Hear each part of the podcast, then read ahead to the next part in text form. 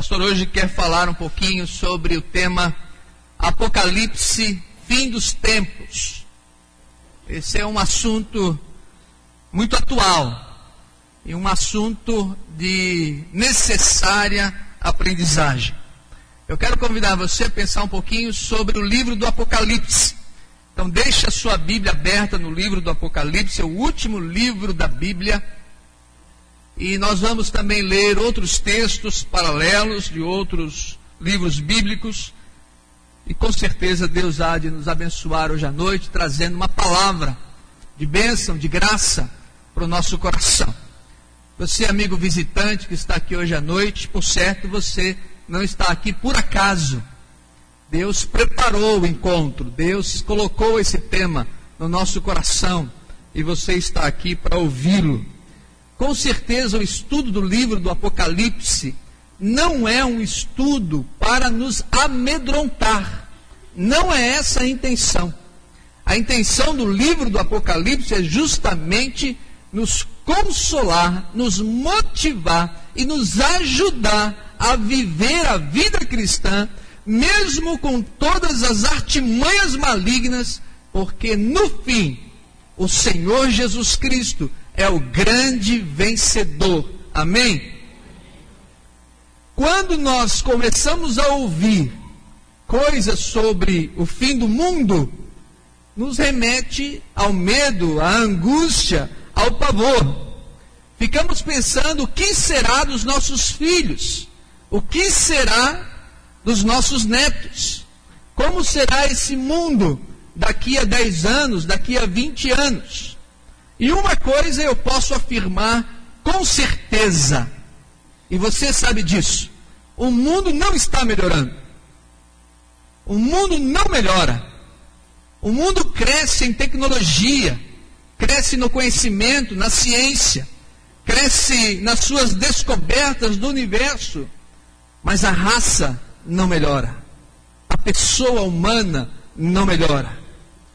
Nós estamos vivendo tempos de grande calamidade moral, de grande calamidade na família, de grandes problemas e conflitos políticos e econômicos. E ao ouvir algumas coisas hoje à noite, você vai entender um pouquinho por que essas coisas estão acontecendo. Eu quero descrever para os irmãos, como já fiz na sexta-feira, um estudo muito legal, numa programação muito bacana que tivemos com os adolescentes da nossa igreja, onde eles, de mais de 2 horas, tiraram dúvidas do livro do Apocalipse. E eles perguntaram várias coisas. Hoje eu não vou dar oportunidade, por causa do tempo, para vocês perguntarem. Mas depois do culto, ou por e-mail, vocês podem tirar as dúvidas e eu vou tratar e responder a todos com atenção e com carinho. Tá bom? A Bíblia diz que João está preso na ilha de Patmos. No verso 9 do capítulo 1 diz, e eu, João, me achei na ilha de Patmos. O ano é aproximadamente o ano 90 depois de Cristo. No ano 70, o imperador Nero fez uma grande perseguição contra os cristãos e destruiu completamente Jerusalém. E eles fugiram para todo canto, principalmente para a Ásia, um lugar chamado Ásia Menor, que passou a ser um centro do cristianismo.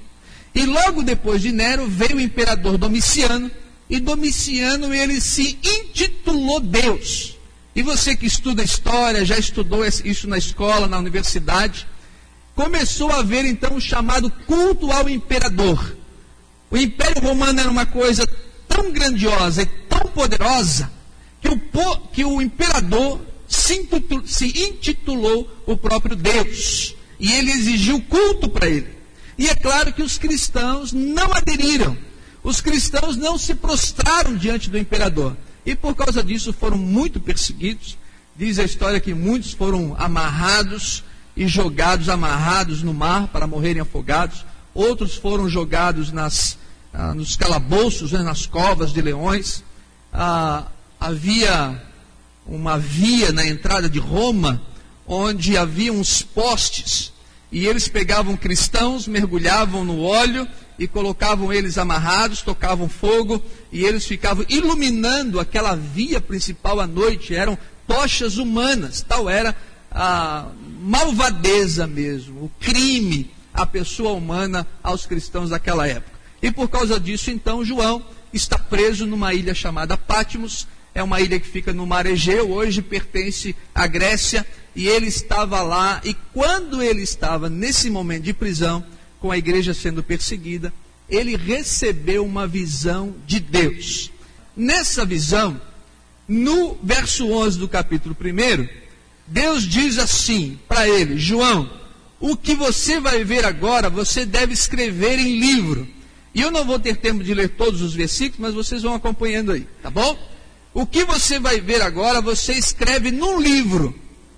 Então esse livro, o qual João vai começar a escrever, as coisas que ele está visualizando, é o livro que nós temos hoje, o livro do Apocalipse. E Apocalipse significa revelação. Pastor, o que significa Apocalipse? Fim dos tempos. Tem a ver com o fim dos tempos. Mas a palavra Apocalipse é uma palavra que significa revelação. Vai ser revelado agora para João algumas coisas relacionadas ao fim dos tempos. Quem era a pessoa mais achegada a Jesus, enquanto ele estava vivo? João. Quando você quer contar um segredo para alguém, você conta para quem? Para o amigo, para quem está mais achegado, para quem é mais próximo de você. Então João era aquela pessoa mais achegada a Jesus.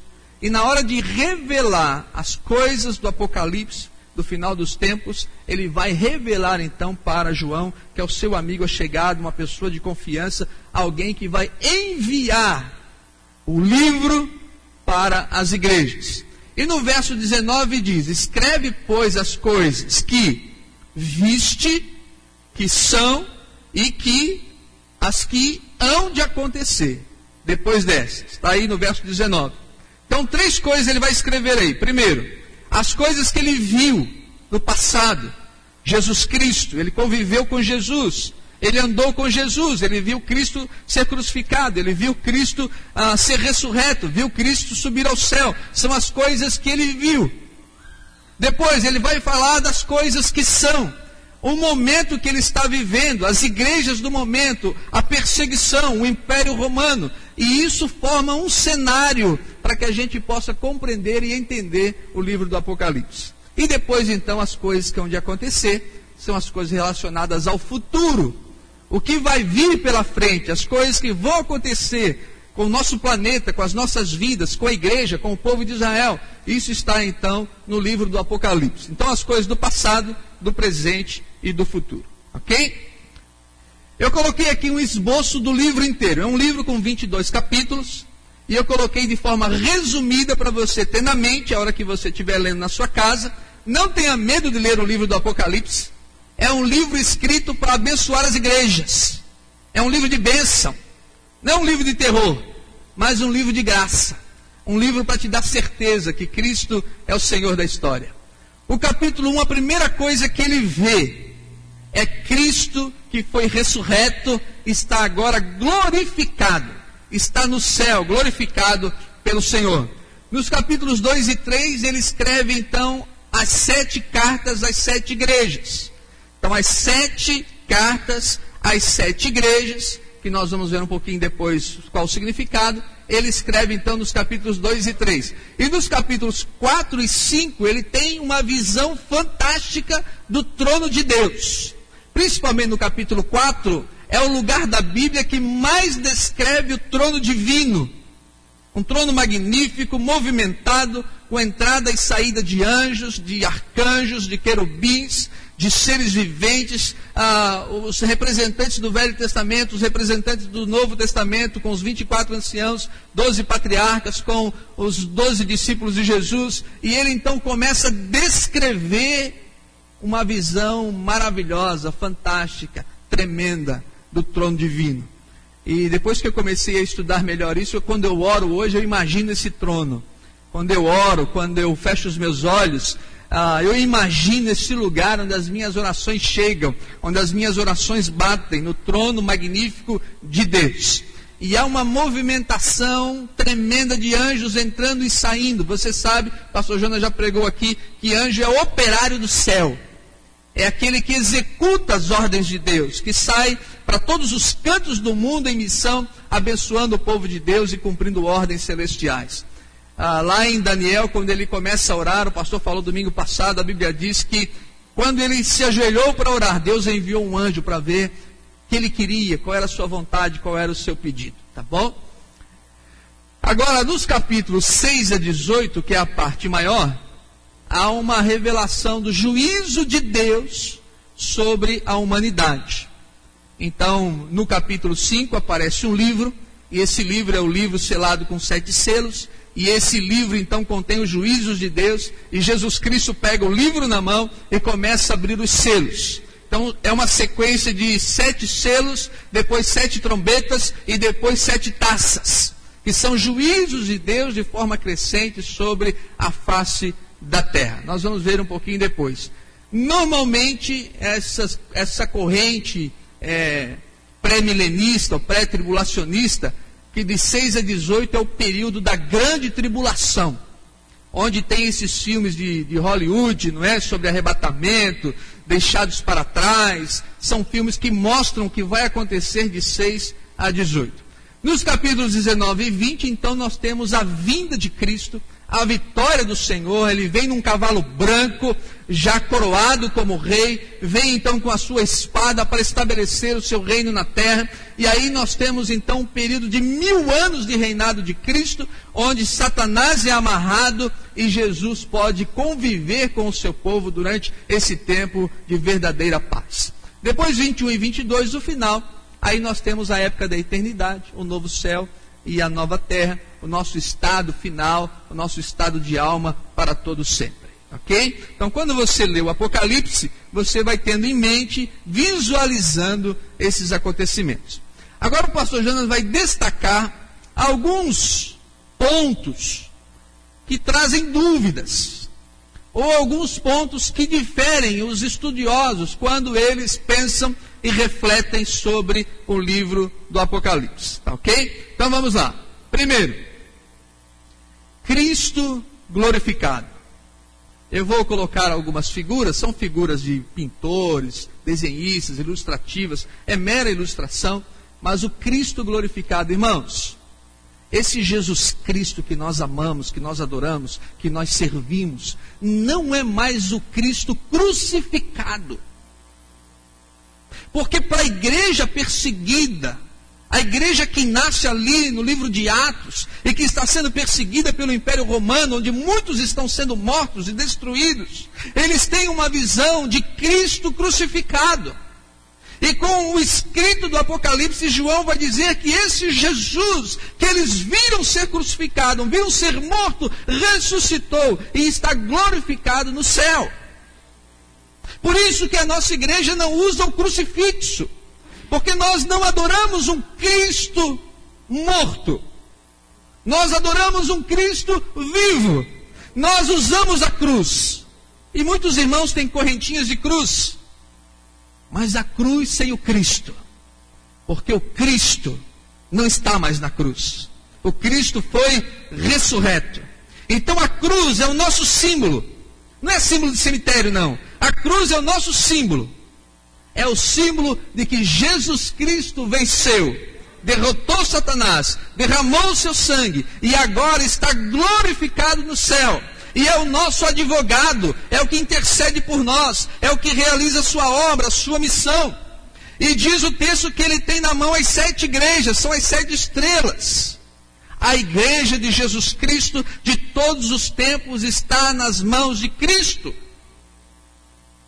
A igreja não está à mercê de Satanás.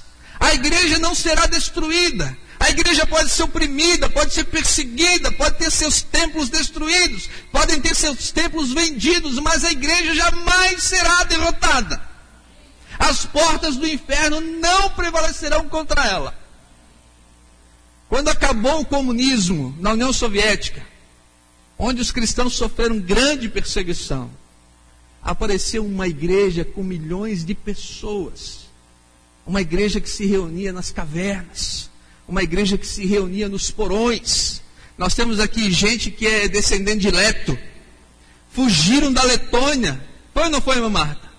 Fugiram da Letônia por causa da perseguição, não teve mais como continuar lá. E muitos desses letos que tiveram que fugir de lá por causa da perseguição ao cristianismo, vieram bater aqui em Santa Catarina. E os primeiros crentes batistas de Santa Catarina são perseguidos da Letônia. Levanta a mão aí, irmã Marta. Uma salva de palmas para ela, irmãos. Aleluia! Cristo está no comando de todas as coisas. Meus irmãos, às vezes por causa do sofrimento, da angústia, dos reveses que a gente tem na vida, nós achamos que o diabo é que comanda. Mas o diabo comanda à medida que Deus permite. À medida que Deus permite. Porque o grande Senhor da história é o Senhor Jesus Cristo. Amém? Nós cantamos aqui uma linda música, a última do louvor, que diz que nós cremos que quem luta por mim... Não é isso que diz a letra? Eu sei quem luta por mim. Eu sei, Jesus Cristo. Ele é o grande vencedor. Agora na China, os crentes estão sendo muito perseguidos. Está acontecendo a mesma coisa. Muitos cristãos tendo que se reunir nas cavernas. Mas a igreja está lá. A igreja está forte. Diz que na região da China, da Índia, se batiza 1.000 convertidos por dia. Quanto mais o diabo persegue, mais a igreja se torna forte, vitoriosa. No Iraque, já temos 2 igrejas batistas crescentes, perseguidas. No Iraque, se você aceita Jesus, você é mandado para fora de casa, você é deserdado da família, e na maioria das vezes você tem que mudar de nome. Mas Jesus é tão maravilhoso, tão incrível, que quando alguém recebe, ele não se importa em ser mandado embora de casa. Ele não se importa em ter que trocar de nome, porque Jesus é muito maior do que todas essas coisas. Cristo é o Cristo glorificado. Depois, as igrejas que estão no capítulo 2 e 3, são 7 igrejas nessa região chamada Ásia Menor. Porque como Nero perseguiu a igreja e destruiu Jerusalém, eles fugiram para essa região, a sua maioria. E no ano 90, 20 anos depois da destruição de Jerusalém, quando João está escrevendo, este lugar, esta região, é o lugar que tem o maior número de cristãos. É um tipo de centro do cristianismo. Então o livro do Apocalipse vai ser enviado para essas 7 igrejas. E essas 7 igrejas trataram de perpetuar até hoje esse livro a cada um de nós. Então é uma mensagem para essas igrejas que sofrem, muitos morrem, uma igreja perseguida, escondida, mas é também uma mensagem para todos nós que estamos lendo o livro do Apocalipse hoje. Tá ok? Algo que é comum para todos os crentes em Jesus Cristo, das mais diversas igrejas evangélicas, nós não temos dúvida com isso, nós não temos problema com isso, é a nossa certeza, todos nós acreditamos na volta de Cristo. Se você é crente em Jesus Cristo e confia na palavra dele, você acredita na volta de Jesus. Vamos ler alguns textos, irmãos? Vamos ler Mateus 24, 36. Abra sua Bíblia aí, marque aí, depois abra. Mateus 24, verso 36, depois o verso 44. Mas a respeito daquele dia e hora ninguém sabe, nem os anjos dos céus, nem o Filho, senão o Pai. Verso 44. Por isso ficai também vós apercebidos, porque a hora em que não cuidais, o Filho do Homem virá. E depois ele fala várias vezes aí nesse capítulo. 1 Tessalonicenses, capítulo 4, verso 13, agora escritos de Paulo. Abra aí a sua Bíblia. 1 Tessalonicenses 4, 13 a 18.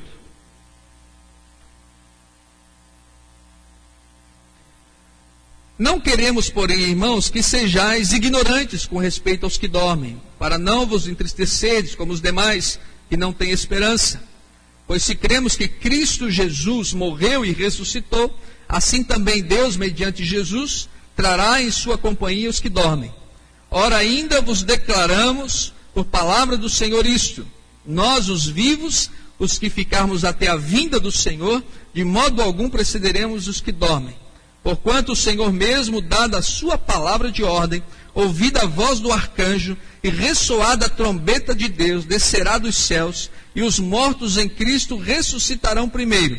Depois nós, os vivos, os que ficarmos, seremos arrebatados juntamente com eles, entre nuvens, para o encontro do Senhor nos ares. E assim estaremos para sempre com o Senhor. Depois vamos ver... Consolai-vos, pois, uns aos outros com essas palavras. Atos capítulo 1, verso 11, quando Jesus está subindo ao céu,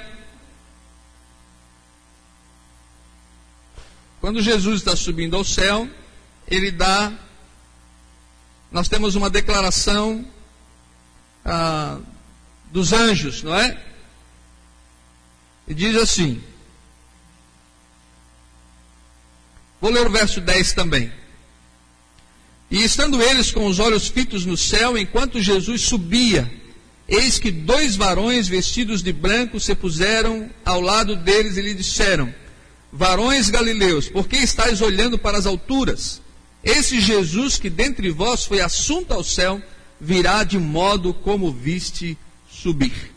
Esse mesmo Jesus que subiu, é o mesmo Jesus que também descerá. Irmãos, ao longo dos anos, ao longo da história da igreja, teve gente que tentou marcar data. Nós temos religiões que marcaram até 11 vezes a volta de Jesus e erraram as 11, é claro, nós estamos aqui. Nós não sabemos o dia nem a hora. A Bíblia diz que Jesus voltará como ladrão da noite. Você sabe a hora que o ladrão vai bater na sua casa? Você não sabe. Mas você fica esperto, não fica? Você fecha as portas, você põe alarme, não é? Você fica esperto. Você cuida. A mesma coisa será com a volta de Jesus. Você não sabe o dia nem a hora, mas você tem que ficar esperto, porque quando menos você se aperceber, Jesus virá. E quando ele vir, você deve estar preparado para o encontro com ele.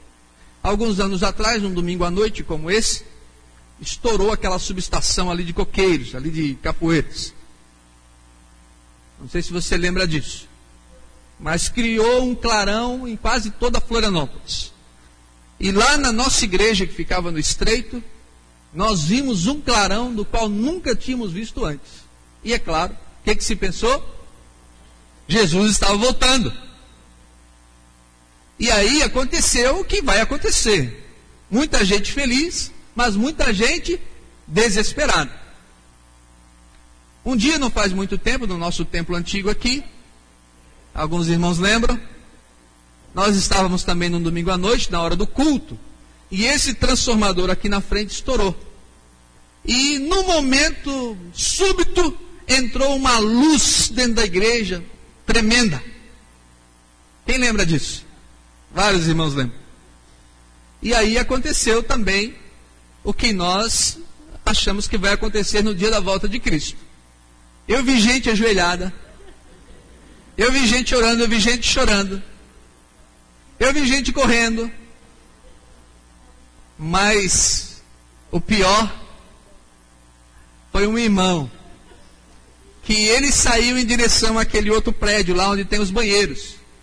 E nós criamos o hábito de fechar aquela porta lá na frente, porque estávamos há pouco tempo aqui atrás, então deixamos a porta fechada. E esse irmão chegou lá, a porta estava aberta, tentou abrir. E ele quebrou a maçaneta. E ele veio com a maçaneta na mão.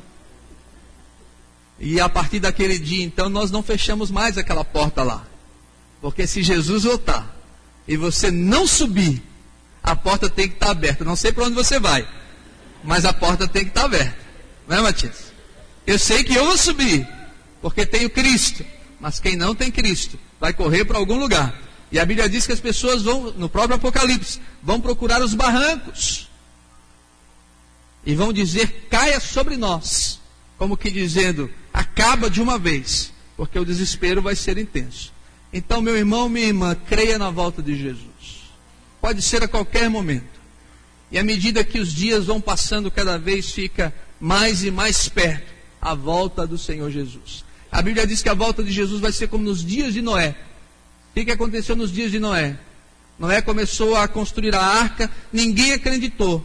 As pessoas zombavam dele, porque ele estava construindo uma arca no seco. Mas o dilúvio veio. Noé e sua família foram salvos. Mas toda aquela geração incrédula e perversa foi destruída. Porque há um juízo de Deus sobre a raça. Quero dizer uma coisa para você. Toda maldade, toda impureza, todo esse império da corrupção vai ter um julgamento divino. Gente, o mundo não vai acabar em pizza. A política acaba em pizza, a justiça acaba em pizza, mas o mundo não vai acabar em pizza. Haverá um juízo de Deus sobre todas as coisas. Pastor, mas Deus não é amor? Deus é amor. Mas Deus não é só amor. Na nossa Bíblia está escrito que o nosso Deus é amor e é justo. Ele é justiça. E ele vai cumprir a sua justiça sobre a terra. Esse período da grande tribulação é um período que começa em Apocalipse capítulo 6. Para algumas pessoas, um grupo chamado amilenista, alguns estudiosos da Bíblia, eu convido você a conhecer todas as correntes, a não fecharem apenas uma, mas conhecer a todas. Eles dizem que essa grande tribulação já começou desde que a igreja é a igreja, com a perseguição do Império Romano, com a grande perseguição do comunismo, e a grande perseguição que vai haver agora sobre a igreja por causa das leis políticas que estão sendo em todo o mundo travadas e feitas e aprovadas. Eu vou mostrar um vídeo para vocês aqui no outro domingo sobre essas leis que estão para ser aprovadas, que amordaçam a igreja, que deixam a igreja sem ação. Haverá uma grande perseguição. Então, irmãos, para a igreja de Roma, era uma igreja já com grande tribulação. A igreja que viveu na cortina de ferro dos países soviéticos já foi um tempo de grande tribulação. A igreja da China hoje é uma igreja de grande tribulação. A igreja por trás do Islã é uma igreja que vive grande tribulação. Esses filmes que são produzidos sobre o arrebatamento são produzidos pelos Estados Unidos, na sua maioria, onde não tem perseguição. Ao contrário, é um país cristão. Então eles ainda não sabem o que é uma grande tribulação.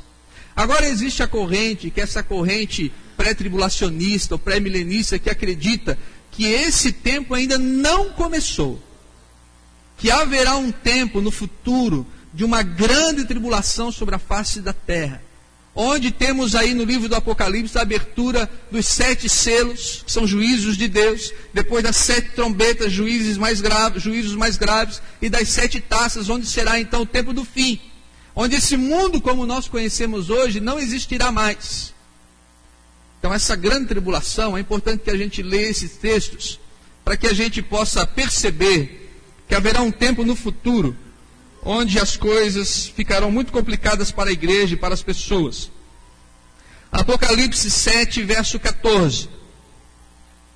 Quando João está vendo os salvos na glória, e pergunta de onde eles vieram, quem são e de onde vieram. Então vai citar no livro do Apocalipse, então, essa expressão. E respondi-lhe, meu Senhor, tu sabes. Ele então me disse, são esses os que vêm da grande tribulação. Então haverá um tempo de grande tribulação. Agora Mateus 24, 21, palavras de Jesus. Mateus 24, verso 21.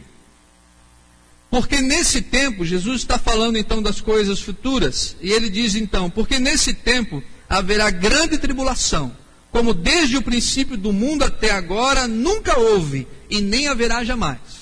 Então por mais que tenhamos tido grandes tribulações nesse mundo, ainda haverá uma última grande tribulação, que nunca houve na face da terra.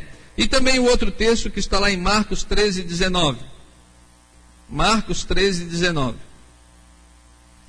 Porque aqueles dias serão de tamanha tribulação, como nunca houve desde o princípio do mundo, que Deus criou até agora e nunca jamais haverá. Também é citado em Daniel, tem aí as referências na sua Bíblia. Esse período da grande tribulação é um período que vai durar 7 anos, divididos em 2 períodos de 3 anos e meio. Então, nos primeiros 3 anos e meio haverá o reinado do anticristo. Depois, ele vai continuar reinando por mais 3 anos e meio, porém já as pessoas vão se aperceber que votaram na pessoa errada, que escolheram a pessoa errada como governante do mundo. Eu vou falar um pouquinho mais sobre isso. O que é esse período da grande tribulação? Um período de 7 anos, que vai haver no futuro, que haverá então a aparição do anticristo, que haverá então uma grande perseguição contra a igreja. Os primeiros 3 anos e meio, ele vai fazer uma aliança com Israel, as pessoas vão entender que ele é o grande salvador da humanidade, ele vai vir com ideias magníficas, será um cara tremendamente inteligente, mas nos últimos 3 anos e meio ele vai mostrar a sua cara e vai mostrar realmente a sua malvadeza, a sua malignidade. É comparado ele ao grande dragão, à antiga serpente, é uma expressão que se refere a Satanás, tá bom? Então esse período da grande tribulação que se fala é isso. E é uma época onde vai haver grandes fenômenos naturais. Ontem teve um terremoto na Nova Zelândia de escala 7. Quem já viu o filme 2012? Já viram? O filme 2012 mostra o fim do mundo, uma teoria que vai acontecer em 2012, não é? Daqui a 2 anos. E o terremoto que acontece no filme é um terremoto de escala 10. Nós não estamos muito longe de ter um terremoto assim. Tivemos esse ano já terremoto no Haiti, nós tivemos um terremoto grande no Chile, tivemos um terremoto no México, tivemos ontem um terremoto de grande escala na Nova Zelândia. Então a tendência é que isso esteja cada vez um número maior. Há 300 anos atrás, nós tivemos 119 terremotos. Hoje em dia, a marca passa de mais de 2.000 terremotos por ano. Então, a tendência é que esses fenômenos naturais, eles vão aumentando em intensidade e vão se multiplicando sobre a face da Terra, tá bom? Eu vou falar um pouquinho agora sobre os 7 selos, as 7 trombetas, e as 7 taças, tá bom? Quando abre os primeiros 4 selos, surgem 4 cavalos e seus cavaleiros, são chamados os cavaleiros do Apocalipse. Você já viu isso, já ouviu sobre isso, não é? Os cavaleiros do Apocalipse. Então o primeiro é um cavalo branco. Alguns têm a dizer que é Jesus Cristo, mas é muito difícil de entender que seja Jesus Cristo, porque o cavaleiro branco, referindo-se a Jesus Cristo, vai aparecer só no capítulo 19, que vem com a inscrição Rei dos Reis e Senhor dos Senhores. Então esse é Cristo, mas esse aqui é uma figura relacionada ao anticristo, que vem igual a Cristo, se dizendo Cristo, querendo ser Cristo, reconhecido inclusive pelo povo de Israel como Cristo, no período da grande tribulação, mas é a figura do anticristo.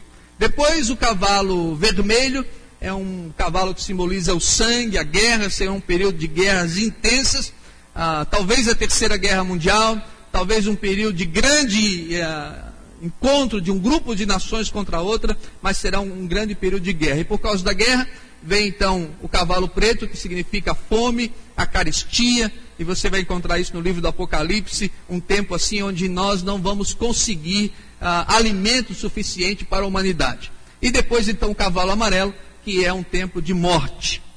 Hoje, 2010, morrem 15 milhões de pessoas de fome por ano. No Brasil, 300 mil pessoas morrem de fome por ano. Já falei isso aqui outras vezes. Mas haverá um tempo no futuro, onde haverá uma grande mortandade da humanidade. Nós vamos ver isso. Depois, pode deixar aí por enquanto. Depois vem o 5º selo, que é os crentes, os salvos são martirizados, há uma visão dos mártires, pedindo que Deus julgue a terra. E aí quando abre então o 6º selo, temos então os fenômenos naturais, que envolvem então essas tsunamis, terremotos, astros se movimentando. O Apocalipse fala inclusive que a terra vai se mover, é justamente a teoria do filme 2012, não é? Onde que a terra se move, e porque a terra se move provoca os grandes terremotos e as grandes tsunamis que promovem essas ondas intensas. É claro que lá é uma obra de ficção, mas é uma obra de ficção já ponteada com algumas coisas relacionadas ao Apocalipse. E quando abre o 7º selo, então vem aí 7 trombetas. Sempre que abre o sétimo selo vem 7 trombetas, a 7ª trombeta vem 7 taças, tá bom? Sete anjos tocarão sete trombetas, onde vai haver a continuidade dos juízos. São anjos, podem ver que são com ar de desespero, de tristeza, representado aí nessa figura. E eu vou ler para vocês aqui um resumo do que diz o Apocalipse sobre as trombetas. Primeira trombeta, a terça parte da terra é consumida pelo fogo. Segunda trombeta, a terça parte do mar é destruído. Terceira trombeta, a terça parte da água potável acabará. Quanto a gente tem de água potável no mundo hoje? Quem estuda aí sabe um pouquinho. Menos de 1%.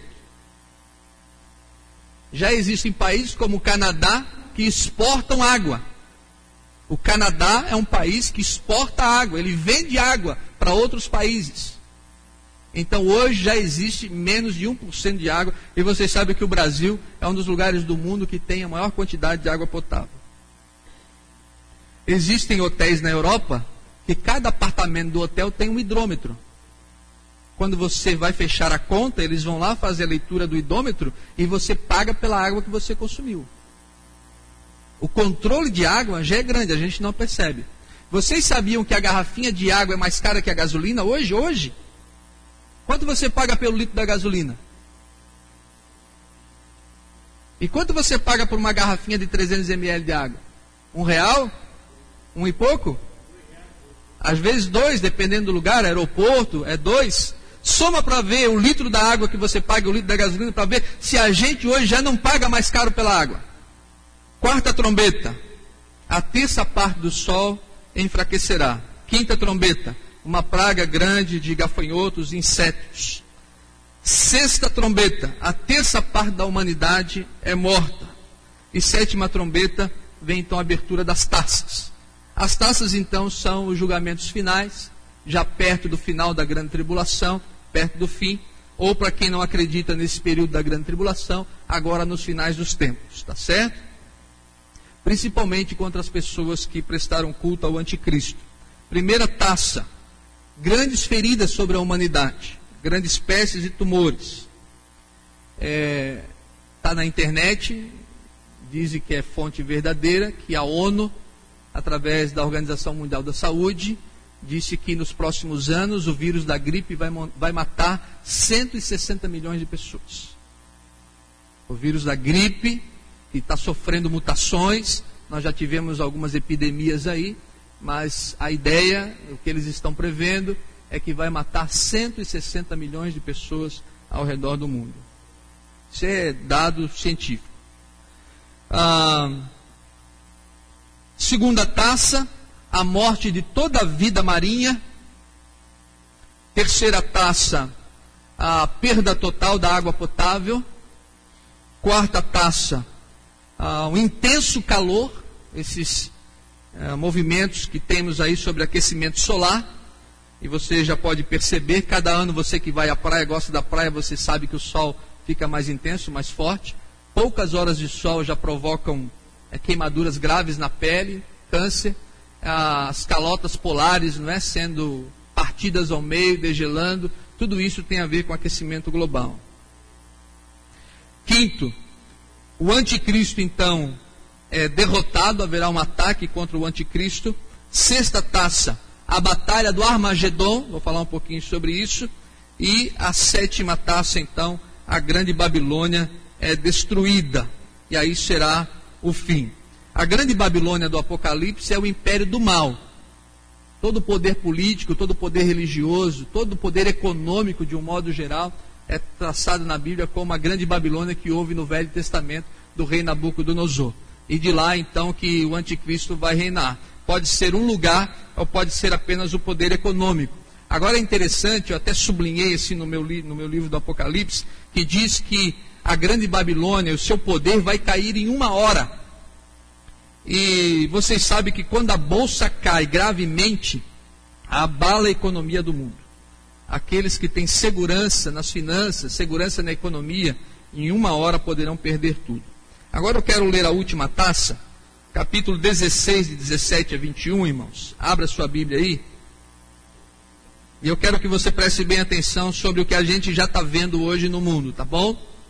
Capítulo 16, e 17 a 21 do Apocalipse. Então derramou o sétimo anjo a sua taça pelo ar, e saiu grande voz do santuário do lado do trono, dizendo: feito está, está consumado. E sobrevieram relâmpagos, vozes e trovões, e ocorreu grande terremoto, como nunca houve igual, desde que há gente sobre a terra. Tal foi o terremoto forte e grande, e a grande cidade se dividiu em três partes, e caíram as cidades das nações. E lembrou-se Deus da grande Babilônia para dar-lhe o cálice do vinho e do furor da sua ira. Todas as ilhas fugiram, e os montes não foram achados. E também desabou do céu sobre os homens grande saraivada, com pedras que pesavam cerca de, aproximadamente aqui um talento, 35 quilos. E por causa do flagelo da chuva de pedras, os homens blasfemaram de Deus, porquanto o seu flagelo era sobremodo grande. Tem um documentário no canal a cabo chamado History. Não sei quem pega esse canal, mas você pode ver no YouTube. No YouTube você tem que colocar lá os 7 sinais do Apocalipse. É um documentário feito com entrevista com alguns cientistas. E eles dizem o seguinte, que esse planeta, do jeito que está, ele caminha para a sua destruição. Já não há mais como parar isso. Se eles fossem começar a parar, isso levaria mais de 1000 anos para que pudesse reverter. Então nós já estamos vendo gradativamente a perda dos nossos recursos. Nós vivemos num país com muitos recursos naturais, e a gente não percebe muito isso aqui no Brasil. Mas não é a mesma coisa pelo mundo. E se você começar a observar um pouquinho os noticiários, Jornal Nacional, o jornal da TV que você gosta, você vai começar a prestar atenção agora nas notícias sobre os grandes fenômenos naturais que estão acontecendo sobre a face da Terra. E cada vez com mais intensidade. E o que a gente tem que fazer? Ficar com medo? Jamais! Quem peleja por nós é Cristo. Se morremos, estaremos com Cristo. Essa é a nossa certeza, a nossa convicção. A nossa passagem pela terra é uma passagem momentânea, de apenas alguns anos. A eternidade nos aguarda, a eternidade nos espera. O milênio com Cristo está por vir. Então o que você precisa estar é preparado para encontrar-se com Jesus. Eu quero falar um pouquinho sobre arrebatamento. Arrebatamento é uma palavra que significa assim, ser arrancado à força da terra, ser retirado da terra. E a Bíblia diz que vai haver um momento em que os crentes em Jesus Cristo serão arrebatados, serão retirados da terra. Vamos ver aquele texto ali de 1 Tessalonicenses 4, o verso 17. Abra sua Bíblia aí. 4:17. Depois nós, os vivos, os que ficarmos, seremos arrebatados juntamente com eles, entre nuvens, para o encontro do Senhor nos ares, e assim estaremos para sempre com o Senhor. E Jesus também fala lá em Mateus 24, um texto muito interessante, que deixa a gente preocupado com aqueles que não receberam a Cristo. Mateus 24, de 40 a 42. Jesus está falando sobre a sua vinda, e ele diz assim: então 2 estarão no campo, um será tomado e deixado o outro. 2 estarão trabalhando no moinho, uma será tomada e deixada a outra. Portanto, vigiai, porque não sabeis em que dia vem o vosso Senhor. A Bíblia fala de um arrebatamento, de um momento em que nós nos encontraremos com Cristo nos ares. Os mortos ressuscitarão primeiro, depois nós seremos transformados e estaremos com Jesus. E diz assim, estarão 2 no campo, trabalhando. Um será levado, o outro será deixado. Estarão 2 mulheres trabalhando, uma será levada, a outra será deixada. Não sou eu que estou dizendo, é a Bíblia Sagrada. Porque o arrebatamento é para aqueles que creem em Jesus Cristo. O arrebatamento é para aqueles que recebem Jesus em seu coração. Outro dia entrei num carro de um irmão e estava escrito assim no porta-luva: em caso de arrebatamento, assuma o volante. Eu falei para ele, cara, esse carro vai ficar perdido. Porque nós dois vamos subir, cara. Esse carro vai ficar desgovernado. Eu não vou estar aqui para assumir o controle. Mas uma coisa é certa. A Bíblia fala que vai haver um dia em que nós nos encontraremos com Jesus nos ares. No capítulo 13 do Apocalipse, nós temos a trindade satânica. As duas bestas e o anticristo. A primeira besta é uma besta política. É um líder político mundial. O que que a gente já vê que está colaborando para a ascensão desse líder político mundial? Uma coisa chamada globalização. Então, cada vez mais as nações estão se unindo. Hoje você já tem uma moeda em quase toda a Europa. Já se pensou e vai se fazer uma moeda em toda a América do Sul.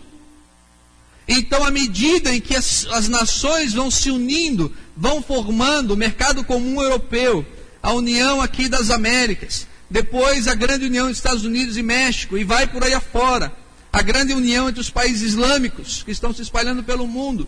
Então vai ficar tudo muito facilitado para que haja um governo do mundo inteiro, com uma só pessoa. Hoje já existe possibilidade de você movimentar a sua conta bancária em qualquer lugar do mundo. Nós acabamos de falar com o Jefferson aqui, que está na Polônia. Instantaneamente.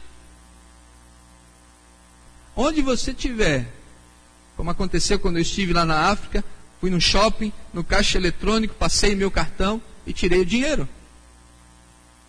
Por quê? Porque hoje o mundo está globalizado. Então haverá um líder político mundial. Haverá a besta que vem da terra, que é um líder religioso mundial. Uns dizem que é fulano, outros dizem que é ciclano, mas eu creio que ainda está para vir aquele que vai proclamar a união de todas as religiões do mundo para dar apoio ao anticristo. E esse anticristo será o líder de todas as nações. Ele é uma pessoa do mal, ele é a encarnação do próprio Satanás, e ele vai reinar sobre a terra prometendo grande paz nos primeiros 3 anos e meio, e depois então virá o tempo da sua maldade e da sua destruição.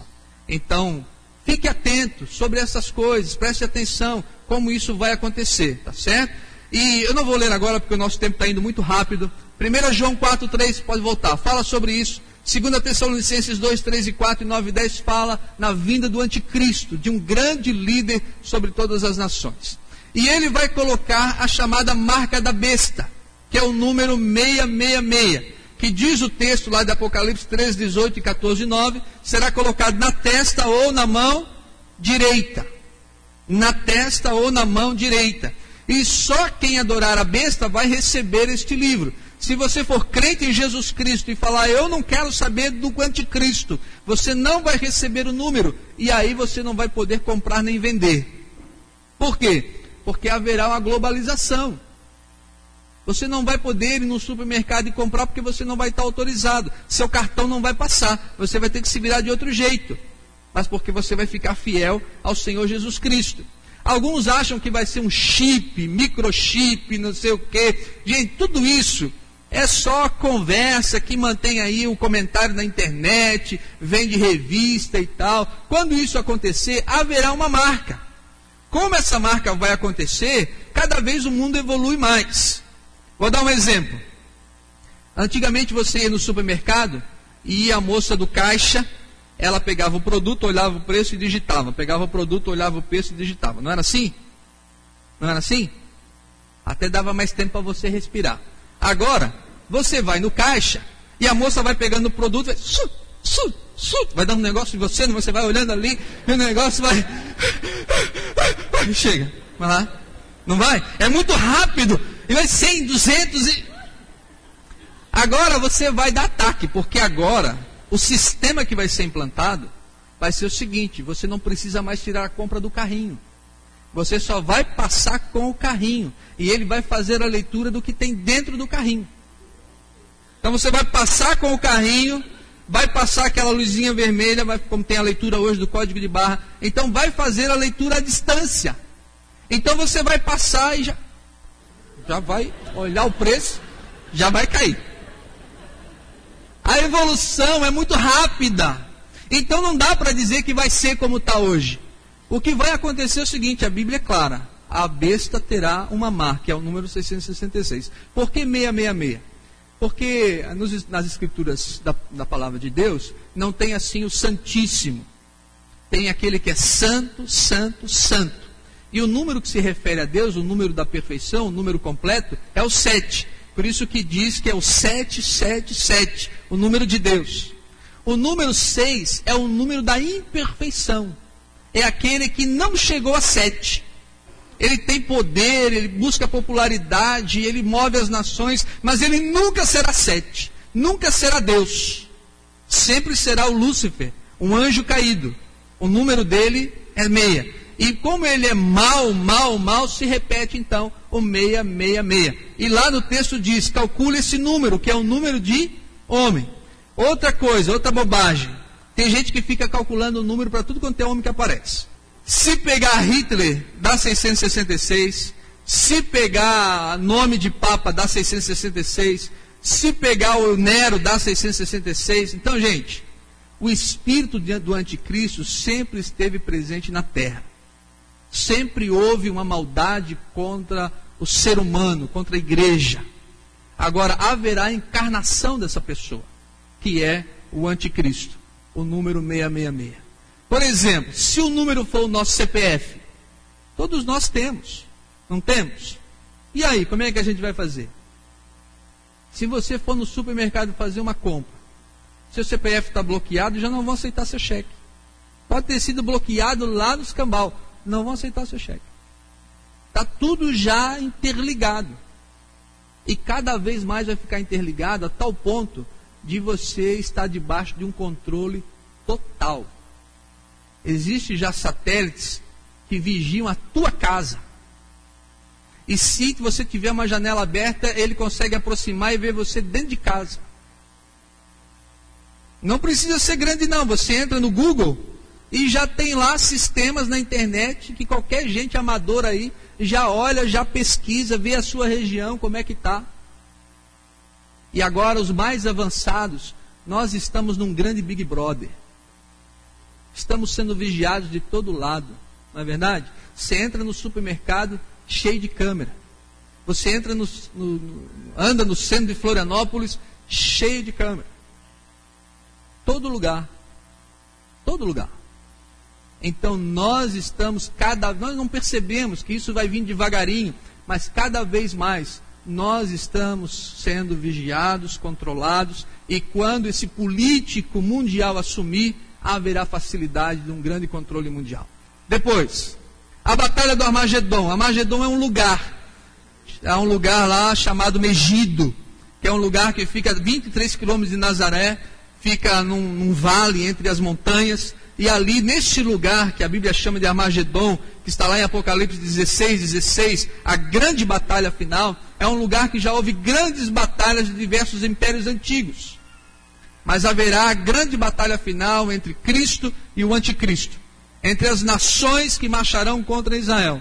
Uns dizem que vai ser a China, unida com a Rússia, que vai, junto com outros países, marchar contra Israel. Nós não sabemos. Mas sabemos que haverá um dia da grande batalha final. Aí virá, então, definitivamente, o Senhor Jesus Cristo. Pode mudar.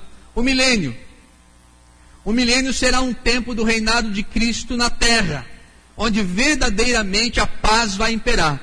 E o livro do Apocalipse 24 diz que Satanás será preso e Jesus vai reinar 1000 anos sobre a terra. Agora esse texto de Isaías 11, 6-9, anota aí para você ler em casa, é muito interessante, porque diz que o cordeiro vai pastar junto com o leão, que a criança vai brincar com a serpente, não haverá maldade, não haverá o mal, haverá apenas a bênção do reinado com Cristo sobre a terra. Então, como é que eu posso achar que isso já está acontecendo? Não está acontecendo. Alguns dizem que esse reino é Jesus reinando em cada coração. Não sabemos, mas haverá um tempo em que Jesus reinará sobre nós. Leia esse texto que é muito bonito. E aí o final então é a eternidade, onde diz que a Nova Jerusalém, que é o tema do nosso musical, descerá do céu e nós viveremos para sempre com o Senhor por toda a nossa eternidade. Nós cremos que a alma é eterna. Nós cremos que a alma permanece. O nosso corpo morre, mas a alma não. Nós cremos que a nossa alma é eterna em Cristo Jesus. Próximo. Então uma menina lá, acho que foi a Alana, fez a seguinte pergunta: pastor, por que Deus não impede tudo isso? Se Deus sabe que tudo isso vai acontecer, por que Deus não impede para que a humanidade seja salva? Resposta: por algo que Deus nos deu quando nos criou. E o que Deus nos deu quando nos criou? Livre-arbítrio. Ele não interfere no nosso livre-arbítrio. Você é livre para escolher Jesus ou não. Você é livre para ter Jesus ou não. Você é livre para receber Cristo em seu coração ou não. Você pode estar ouvindo a mensagem hoje à noite e estar dizendo: eu não acredito em nada disso. Você é livre para isso. Você pode estar ouvindo a palavra hoje à noite, eu leio o livro do Apocalipse: pastor, tudo isso é fábula. Você pode acreditar ou não. Você é livre, você tem liberdade para fazer o que você achar melhor. Apocalipse 3:20 diz assim: eis que estou à porta e bato. Se alguém abrir, eu entrarei em sua casa e farei nele morada. Mas se você não abre, Jesus fica do lado de fora. O que é que nós estamos fazendo hoje com Cristo? Cristo está do lado de fora do namoro, Cristo está do lado de fora da família, Cristo está do lado de fora da escola, Cristo fica do lado de fora dos nossos negócios. Nós não queremos saber de Cristo. Uma entrevistadora lá nos Estados Unidos, entrevistando a filha do Billy Graham, perguntou: por que Deus não evitou o 11 de setembro? Por que Deus não evitou que aqueles aviões batessem naquelas torres gêmeas e matassem tantas pessoas? E ela disse simplesmente isso: porque já faz tempo que nós estamos pedindo para Deus não interferir na nossa vida. Faz tempo que nós estamos pedindo para Deus não interferir na nossa vida. Deus, não mexe com a gente. Deixa eu fazer o que eu quero. Deixa eu fazer o que eu acho melhor. Deixa eu fazer o que eu acho que é certo. Eu não quero que o Senhor se meta na minha vida. É isso que estamos fazendo com Deus. Hoje não se pode mais ensinar a Bíblia na escola, não se pode mais falar do nome de Jesus na escola, os nossos filhos não podem mais aprender sobre Cristo no colégio onde eles estudam. E o que está acontecendo? As escolas vão de mal a pior, mas nós estamos dizendo: Deus não entra na escola. Nós estamos dizendo: Deus não entra nos nossos negócios. Nós estamos vivendo o nosso papel de marido e mulher como se Deus não existisse. Estamos dizendo: Deus não mexe com a minha família, eu não quero saber do Senhor. Agora, quando acontece um juízo de Deus, eu vou dizer: Deus, o Senhor não é amor, por que o Senhor fez isso? Porque eu há muito tempo venho dizendo: Deus, não quero saber de ti. Deus, não quero ouvir o teu evangelho. É isso que está acontecendo no mundo. Já existem movimentos nossos, da nossa raça, pedindo para a gente aceitar a pedofilia. Porque assim como os homossexuais querem os seus direitos, os pedófilos também querem os seus direitos. Olha que ponto estamos chegando na nossa moral, nossa consciência de humanidade.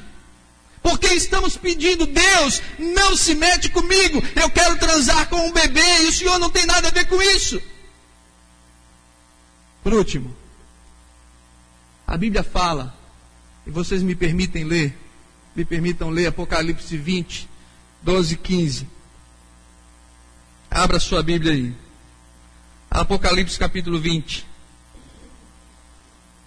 Vi também os mortos, os grandes e os pequenos, postos em pé diante do trono. Então se abriram livros, ainda outro livro da vida foi aberto. E os mortos foram julgados segundo as suas obras, conforme o que se achava escrito nos livros. Depois o verso 15: e se alguém não foi achado escrito no livro da vida, esse foi lançado para dentro do lago de fogo. E ainda quero ler 21, 27. Na Nova Jerusalém, Jesus está falando, João está escrevendo, ele diz: nela nunca jamais penetrará coisa alguma contaminada, nem o que pratica abominação e mentira, mas somente os inscritos no livro da vida do Cordeiro.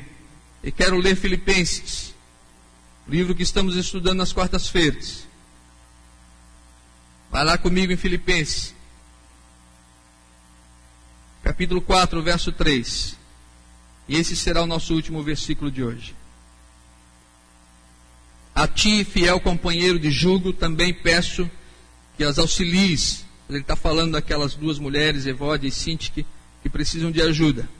Pois juntas se esforçaram comigo no Evangelho, e também com Clemente e com os demais cooperadores meus, cujos nomes se encontram no livro da vida. Quando eu era criança, aprendi uma musiquinha que dizia: com pena de ouro, escrito está meu nome lá no céu. Lá no céu, com pena de ouro, meu nome escrito está. Meu irmão, minha irmã, meu amigo visitante, há no céu um livro chamado Livro da Vida. Esse é o livro que contém os salvos, aqueles que terão a vida eterna. A pergunta é: seu nome está escrito no livro da vida? Deus não pode escrever seu nome lá se você não pedir, se você não aceitar Jesus em seu coração. O livro está lá. É interessante que o Apocalipse começa com Cristo e termina com Cristo. Começa com Cristo glorificado e termina com Cristo reinando sobre a terra. Tudo está debaixo da autoridade de Cristo. Você pode ignorar tudo isso, ou pode receber Jesus em seu coração e dizer: pastor, eu quero receber Jesus e colocar meu nome no livro da vida. Amém? Vamos ficar de pé. Quero orar por você, pedir que Deus te abençoe. E com essa oração vamos encerrar o culto. Quero convidar você a ler o livro do Apocalipse. Leia com carinho, com atenção. Peça a Deus para revelar ao seu coração as profecias. E Deus vai te abençoar grandemente, porque no capítulo 1 diz que feliz é aquele que lê este livro da profecia. É o único livro da Bíblia que diz que você já é feliz só em ler, porque você vai descobrir que tudo está nas mãos de Jesus. E Jesus Cristo, a quem nós servimos, é o grande vencedor da história. Virão complicações, dificuldades, mortes, epidemias, fenômenos naturais, mas tudo estará sob o controle de Jesus. E a igreja, a seu tempo, será arrebatada. E nós estaremos para sempre com Cristo pela vida eterna. Você ouviu essa palavra hoje à noite? E talvez você ainda não tenha aceitado Jesus no seu coração. Talvez você ainda não tenha recebido Cristo na sua vida. Ou talvez você está afastado da igreja e hoje à noite você quer retornar, porque você entende que a sua comunhão é a comunhão com Jesus Cristo. Que tudo mais é importante, mas nada é mais importante que a sua comunhão com Cristo Jesus. Haverão dias difíceis, dias de grande sofrimento para a igreja, mas a igreja passará pelas suas dificuldades e será grandiosa e vencedora. Você quer tomar essa decisão? Levante sua mão, quero orar por você. Graças a Deus, graças a Deus ali, graças a Deus lá, o casal aqui, graças a Deus lá atrás, graças a Deus lá atrás, bendito seja o Senhor. Pode baixar. Graças a Deus, graças a Deus, graças a Deus aqui.